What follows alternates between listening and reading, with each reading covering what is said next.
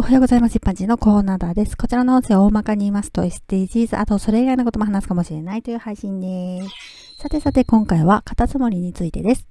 梅雨の時期といえばカタツムリですね。カタツムリってカタツムリの仲間を含めると日本に約せんしゅるいいるそうです。子供の頃虫かごに入れて飼っていたことはありますけど、線が入った模様の殻で大きかった記憶です。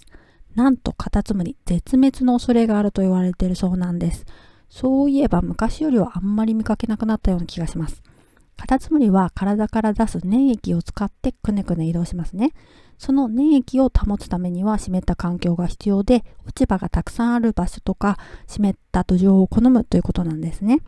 その好む場所が減っているからカタツムリも減っているということなんです。乾いたアスファルトの上だと体の水分が奪われて干からびて死んでしまうし、たとえその先にとてもいい環境があったとしても、そう簡単に移動できるものでもないようなんです。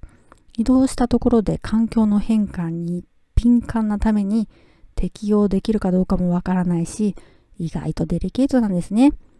アスファルトやコンクリートが増えると、街全体の風通しが良くなっちゃって、乾燥が進む、そうしたこともカタツムリにとって暮らしていけない要因の一つだそうです。